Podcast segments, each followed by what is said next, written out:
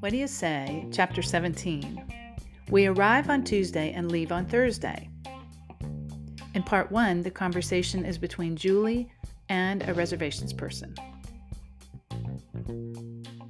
I want to make a reservation for Tuesday, April 6th.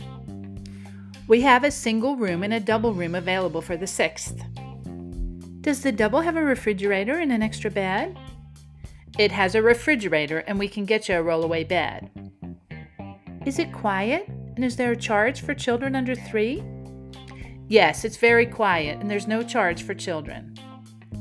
Great, I'll take it. There'll be four people myself, my husband, and two children. Fine, I'll need your name and a credit card number to hold that room. My name is Julie Kim, K I M, and my credit card number is 453. Excuse me, an airplane flew overhead and I couldn't hear you. What's your.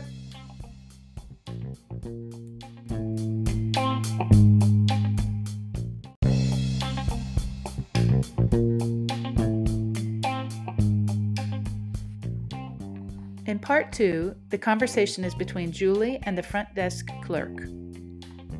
Excuse me, it's 10 p.m. and the man next door is singing and playing the guitar. He's singing and playing the guitar? Yes, can't you hear him? I'll send somebody to talk to him right away. Thank you. Excuse me, I can't hear you. There's an airplane. Thank you. And can we have a rollaway bed? The reservations clerk said you'd have a rollaway bed for me, and it's not here. I'll check. Okay, we have a rollaway bed reserved for room 27, and then yours is right here. I'll send it up. And the refrigerator doesn't work. Can we order some sandwiches and sodas from room service?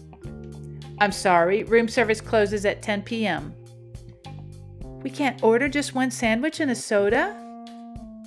Excuse me, another airplane just. Can't we order a sandwich and a soda? I'm really sorry. There's a vending machine with chips and candy at the end of the hall. Chips and candy? That's it? Room service opens at 8 a.m., and you can order breakfast then. I'm really sorry. All right.